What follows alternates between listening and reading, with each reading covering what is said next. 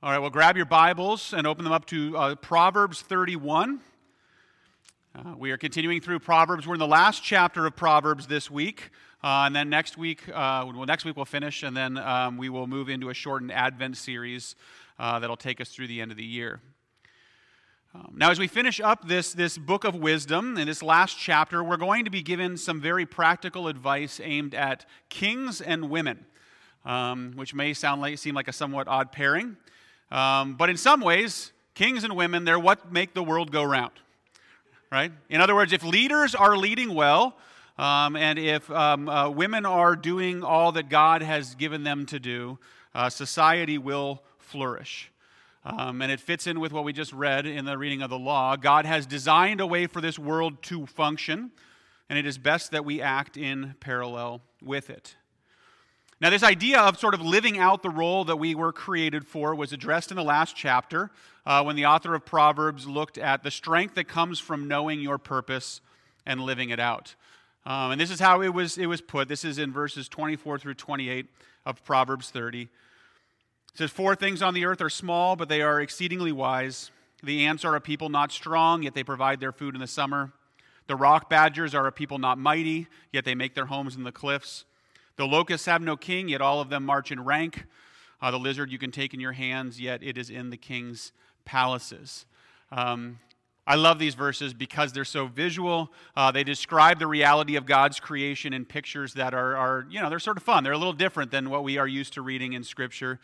Uh, and Andrew went over all of these last week, but I just want to repeat it because I just think it's a helpful way to think about how God has created this world to function. Right? So we have ants and we have locusts and we have lizards and then we have rock badgers. And I went home and looked up rock badgers because I had no idea what a rock badger was. Maybe you already knew, um, but I felt the need to go, what, what is happening here? Um, it tells us the rock badgers are not strong, but they make their homes in the cliffs. And so, rock badgers are these little animals common in the Middle East that are about the size of a groundhog. Um, and they, they live in a place where they have little to no means of defending themselves. Um, they're, they're basically just, just prey for everything. Um, um, and yet, they have figured out, or God created them, I should say, um, to, to have this way of defending themselves that they live high in the cliffs and they find places to hide. They are, they are adept at hiding. They, they make their homes in the crevices of the rock uh, where they can fit, and those things that hunt them cannot. Um, and so that's what it's talking about here. Along with that, um, they live in, in uh, communally, and they actually have learned how to set up kind of a, a, a communication, kind of sentries that, that, that keep watch. Um, so they have a whole kind of alarm system that goes on that, that lets everyone know when to hide, when to get out of harm's way. And so what we see here is they are not mighty. Um, the rock badger is not going to fight their way out of a fight but they have a means to survive. God has created them in such a way that they have this strength that allows them to flourish. And each of these small creatures named here who can accomplish great things. Um, they do it simply by following the order that they were created for. Right? They are not they are wise, it tells us, because rather than fighting against who they are, they align with it. They simply live out uh, the order that God created. And the idea is that we can do the same. Right? As part of God's creation, we all have a part to play. And living this out uh, allows even our limited power, our limited strength, our limited wisdom to produce God's great ends. Now, if that is all true, if we are able to do great things simply by, by following God's order, then we should want clarification on what that order looks like. But too often, that actually is not what we want. A good portion of the time, we would rather be affirmed and supported in our ignorance than given godly direction. And I know this because my job is to stand up here and do my best to clarify the purpose and place that God has created for each of us. Right? I specifically am trying some from scripture to say this is the order that God has placed into creation and it doesn't always go well. Now, part of the reason for this is because culturally we've been told that to love someone and to care for them is to support them as they are. And so, the worst thing that you could possibly do is point out someone's flaws or correct someone or show them that they should maybe be doing something differently than they currently are. All of this has been deemed shaming. But the only reason we think of it this way is because we put the ultimate benefit on self expression. And if being yourself is the ultimate good, then someone correcting you is an attack on that. Of course, if good is something apart from us, which is what the Bible says, if there's a purpose that we were created for that would bring about the greatest benefit to ourselves and to others, then the most loving thing that someone could do is help us to find it. And that's what Proverbs 31 is here for. It's directing us to get our lives in sync with the world that we live in. Now, in some ways, this intro is all really preparing for next week. Uh, the second half of Proverbs 31 is a woman of noble character, one of the most loved and hated sections of Scripture. Um, but it's important for this week as well, uh, as we look at the discipline necessary to take on the responsibility of leading. What is it that we need to do to be able to, to take on the responsibility that God has given to us? Let's get into it. Proverbs 31, we're going to start in verse 1 it says this it says, The words of King Lemuel, an oracle that his mother taught him. All right, we're going to stop there. Um, we begin by being told that what we're about to read um, is, is the wisdom brought to us by King Lemuel. Now, like last week with King Agur, uh, we really don't know anything about this king. Um, other than his name here, we, we know nothing about his history. We, we don't necessarily know where he fits um, into the grand scheme of sort of humanity, um, which is a good reminder for us as we read this book of wisdom. Uh, the author is not the main issue, never has been. Many people think of Proverbs as a product of Solomon, um, and some of it is. But like King Agur and King Lemuel, he is just a conduit for the wisdom of God. Right? These people here are merely the hands that God uses to pass on his truth. Which is true, of course, not just of Proverbs, but of the whole Bible. I think one of the most amazing things about Scripture is its synergy. Um, it's all these different genres, different voices, and, and, and in all of that, it has this consistent truth that holds it all together. Right? The Bible was written by, by 40 different voices over the course of a few thousand years, and yet when you read it, it is cohesive and it is self affirming. And this is because it's not simply connected to an individual or a lot of individuals, but to a God who is over all. And so it can flow out through all of these separate people because He is the one who is working through each and every one of them. Of course, God not only works out through their pens, He is also working out through all parts of their life. And we see here that what King Lemuel is going to share with us today was taught to him by his mother. He is bringing us a wisdom of the wisdom of God instilled in him by his mom. Now, Proverbs is focused on the relationship between father and son, uh, but this was never to discount the effect of mothers. Um, in many homes, moms do the majority of the teaching and formation. Moms play a major role in the development and growth of kids physically, emotionally, and educationally. And as I said at the beginning, this world does not function as it was meant to unless we have good moms. So here at Community Church, we love moms. Somehow I have a Mother's Day sermon in the middle of December. Um, hold on to that because I'm probably not going to preach one on Mother's Day. Um, but as we talk about living out the purpose that we were made for, we must begin by recognizing that we all have a grand calling. Right? We all have been called to bring glory to God as we bring His creation back into proper relationship with Him.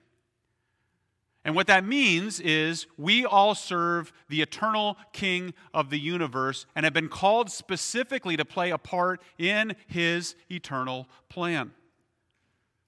And so, no matter who you are or what you see as your role in society, your role in God's work is important.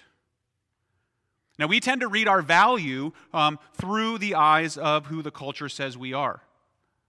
And most of the time, that's a value based on competition right? We're always measuring ourselves based on, on some other person and, and, and often feeling like we're not doing good enough. This is why I occasionally will push back on things like Pinterest and mom blogs, because moms ends up feeling like they're doing a terrible job because they're comparing themselves to other moms. Right? We see this in a lot of places. Uh, one of the areas I think that is most extreme in our world today is between men and women. Right? There's this battle between the sexes that is a fight over value and importance. And I would just want to say it's all manufactured. Now, when I say it's all manufactured, I don't mean that there are no inequalities or injustices. There certainly are. But what I'm saying is it all stems from a misunderstanding of how we were meant to fit together. And rather than spending our time playing the comparison game, measuring ourselves against one another, we are meant to recognize the unique benefit that each one brings. And so we should learn to see the diversity of strengths that God has created, the way that He has created and ordered it to function. And to do this, it brings immense meaning to who we are, whether that seems large or small by the world's estimation. In God's economy, the ants and the rock badgers and the locusts and the lizards all have an important function. How much more does each one of us who He created in His image? And so rather than making wisdom a point of competition, we should recognize that the goodness of God comes through in a variety of different ways through a variety of different people. The wisdom presented to us today in Proverbs comes to us through a king because of his mother. And here's what they say, verse 2. It says, What are you doing, my son? What are you doing, son of my womb? What are you doing, son of my vows? Um, now, again, this is a continuation of what we've seen in Proverbs over and over. Uh, the parent is looking at the decisions being made by their child and asking, What are you doing? Now, this question implies a few different things. Um, the first thing it implies is that there actually is a right thing that the son should be doing. Right? As, as, as the parent here questions their, their, their son's actions, um, it's not only because their son is making poor choices, but because there's a better choice to make. There is a good and right purpose for the son, and he is choosing otherwise. The second thing that's implied here is that the son thinks he is making the right choice. Right? There's a disconnect we see between parent and child, um, but the son is not choosing poorly just, you know, for fun. Right? The child isn't going like, hmm, I think I should mess my life up today. Right? No, they're acting out of their own idea of what is best. He believes that he knows better than his parents, and so he's going against what his parents have taught him is good.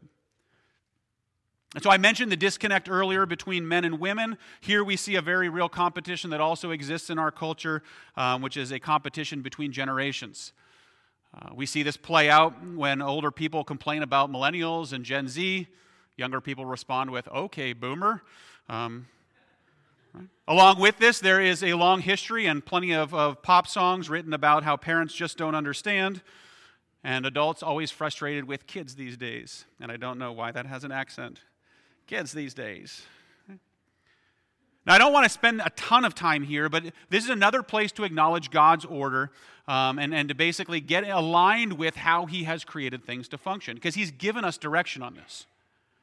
Kids are told to honor their father and mother in the Ten Commandments, because parents have been given to lead, care, and shape their children. We see this repeated in the New Testament as well. In Ephesians chapter 6, says, Children, obey your parents in the Lord, for this is right. Honor your father and mother. This is the first commandment with a promise, that it may go well with you, that you may live long in the land. So, children are called to honor their parents, listen to them, work with them, allow what they have learned along the way to guide you.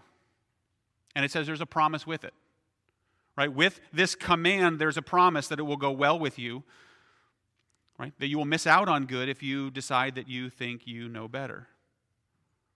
They have something to offer you that will protect and guide you, and God has placed them in your life to help you avoid the result of what you simply do not maybe understand yet. Now, Ephesians 6 goes on also to talk to parents. To parents, it says, Fathers, do not provoke your children to anger, but bring them up in the discipline and instruction of the Lord.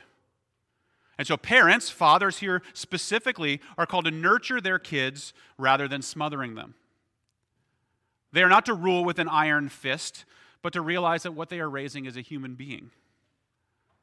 And so, nurturing and cherishing must accompany structure and punishment. And so, parents have been given a great responsibility.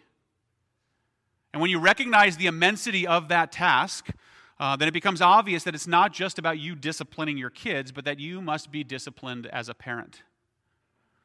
And what I mean by that is to do the job, you're going to have to let your own desires and sins go.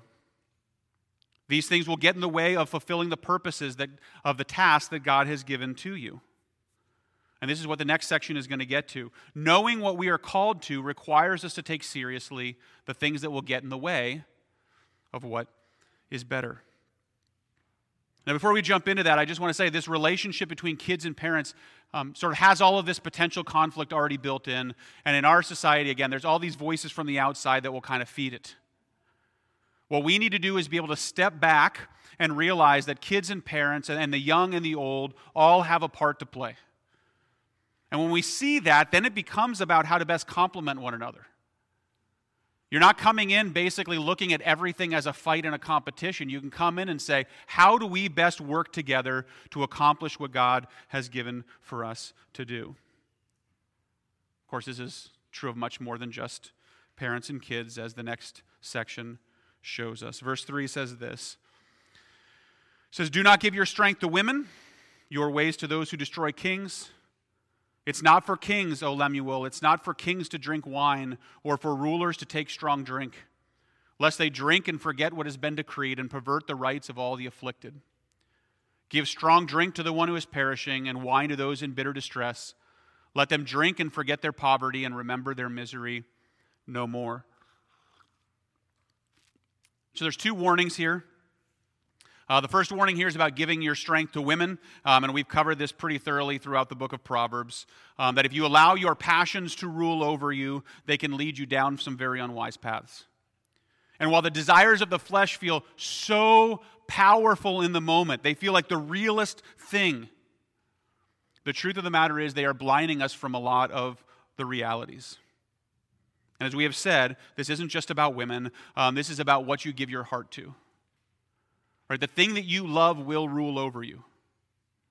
We are a people who are made to love the Lord our God with all our heart, soul, mind, and strength. And when we choose to love something else more, it's not just idolatry, it disorders everything.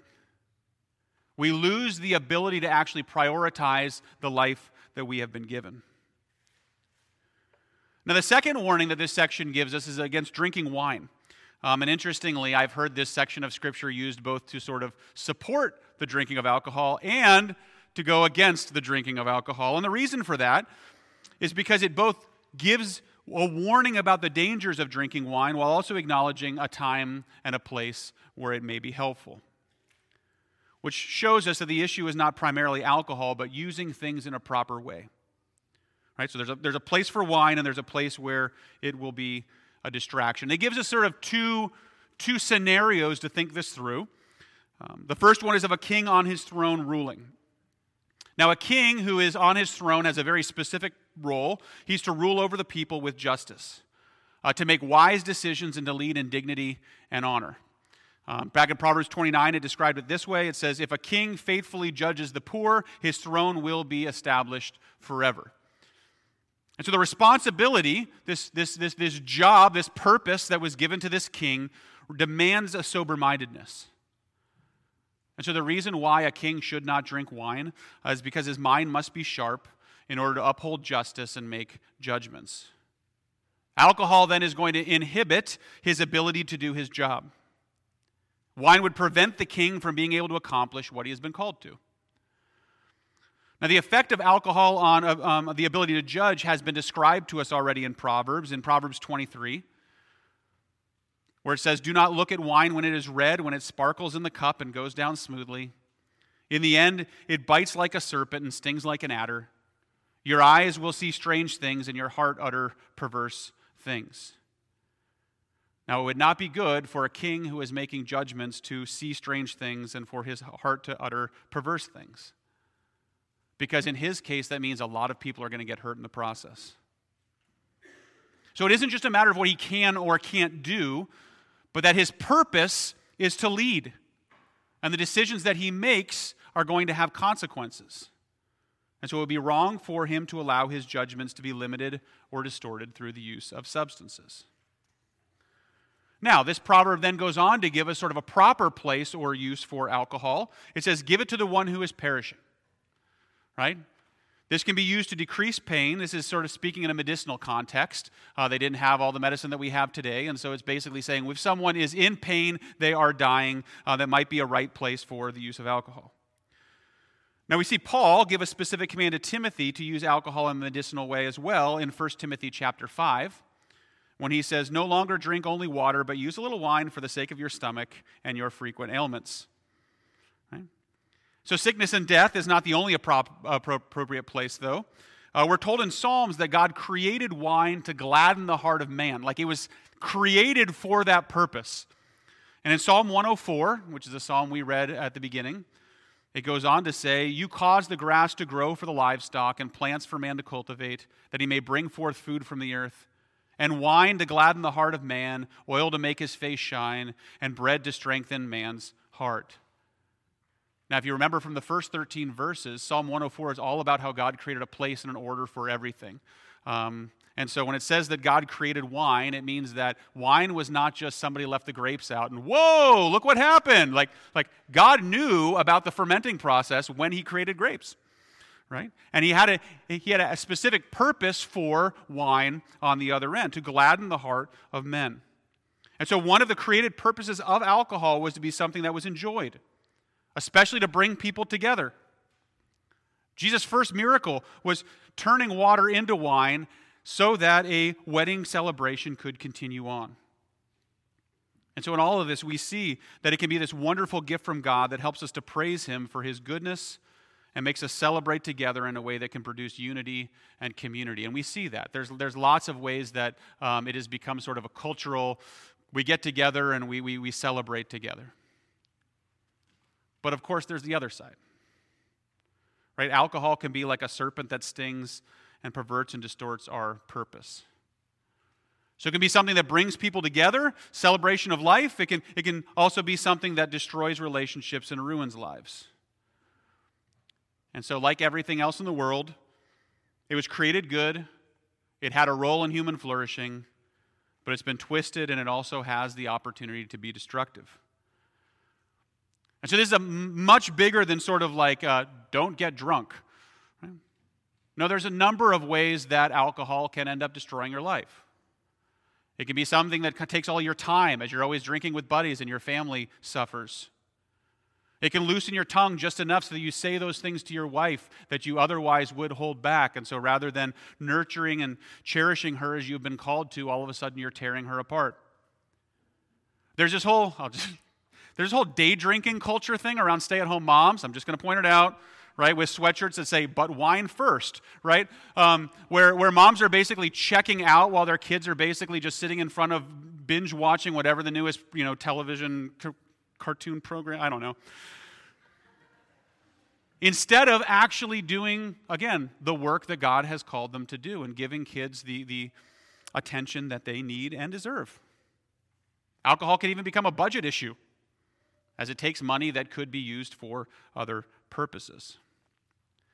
Now, we've never been a teetotaling church that encourages abstinence from alcohol, particularly because I don't think the Bible does that, and it's not our job to go above and beyond what the Bible does. But we also need to be very clear about the ways in which it gets in the way of what we're called to. Because I have interacted with far too many Christians who have an unhealthy relationship with alcohol and are unwilling to address it. And when it's pointed out, get very defensive, um, think they have everything under control while everyone else around them is saying, no, you don't. Um, and so we need to, again, if we look at it from the standpoint of, is this helping me to do what God has called me to do? We need to be willing to listen to those outside who are saying, no, this isn't helping. This is getting in the way. This is a problem. It can't be allowed to have control over our lives that gets in the way of us living the life and purposes that we were created for. It simply isn't important enough to make those sorts of sacrifices for. And so this section is written to, to kings, to leaders. As I've said, this is about much more than leaders, it's about much more than alcohol. This is actually really about how the purposes of our life drive how we organize the details. And when we get the purpose wrong, or if we just don't even know what the purpose is, then there's almost no way for us to keep all the specifics, including alcohol, in their place. Now, self help would tell us that the way to sort of get through this, the way to organize our lives, is to get all the details right. Find the perfect job, find the perfect spouse, find the dream home, find the friends that fulfill you, the hobbies you enjoy, take enough vacations, consume all the food and drink you want.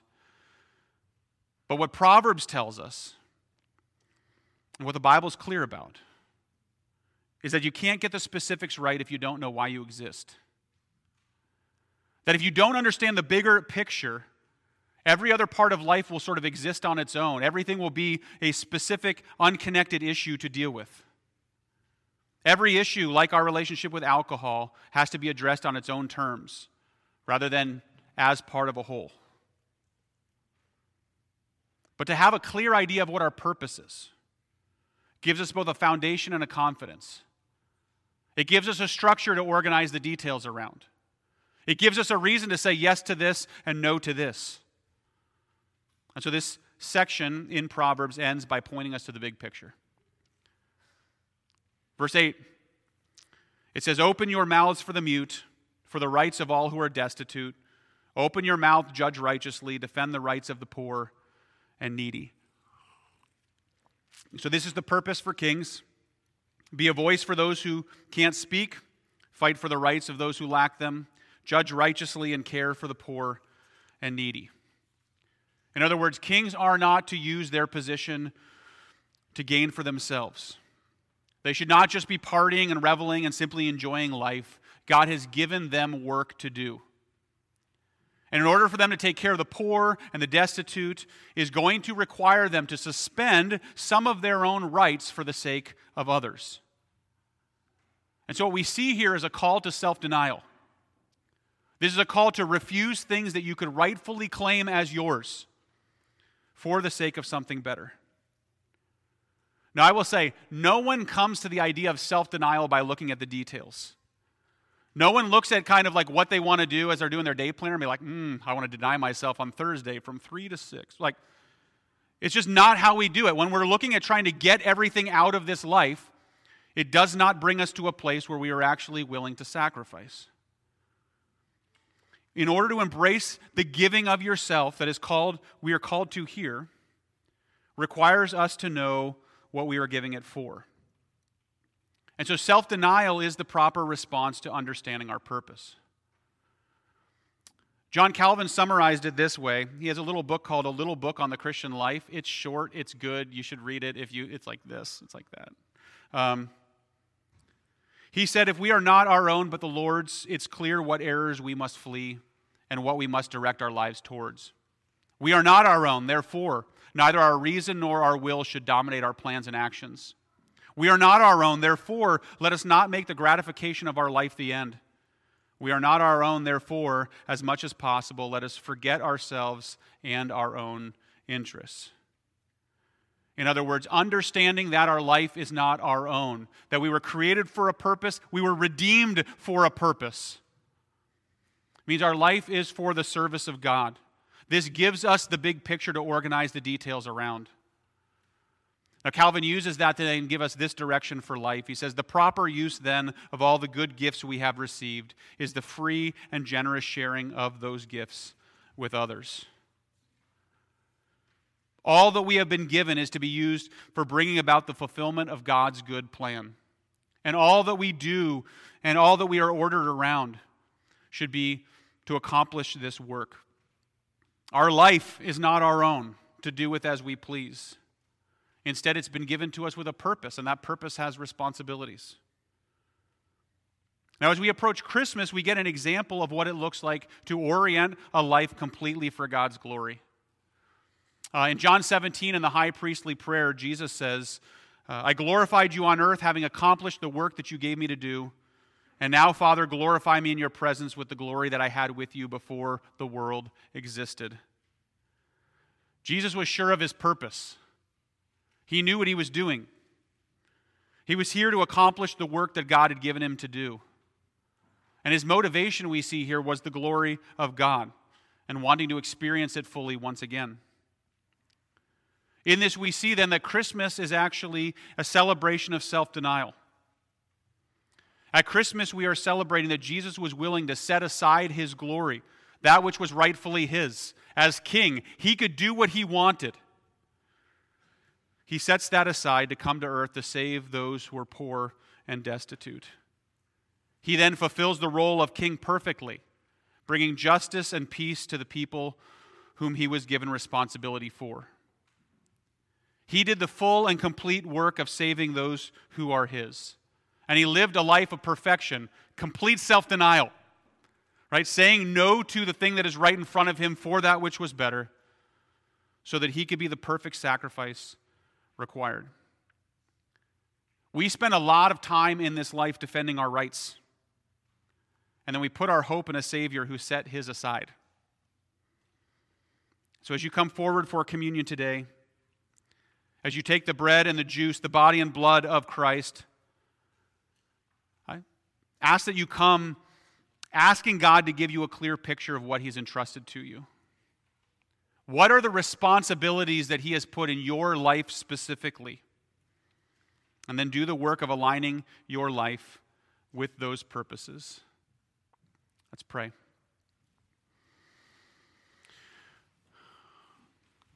Father, we thank you so much for giving us clarity and direction and, and purpose. Uh, we pray that you would also help us to uh, figure out what it looks like to actually live those out faithfully. We love all the things that we get from you. Um, and sometimes we really don't know what to do with those things that you have called us to. And so, God, I just pray that you would help us to see those as one. That we could actually learn that self denial is a good thing. God, help us to see that saying no to things that we want is actually for our benefit. But more than that, I just pray that you would grow in our minds an understanding for what it means to be your people. Help us to see all the things that you have laid out before us, all the works that you have prepared beforehand for us to do that we can become more and more singly minded, focused on these things as we allow other things to move on.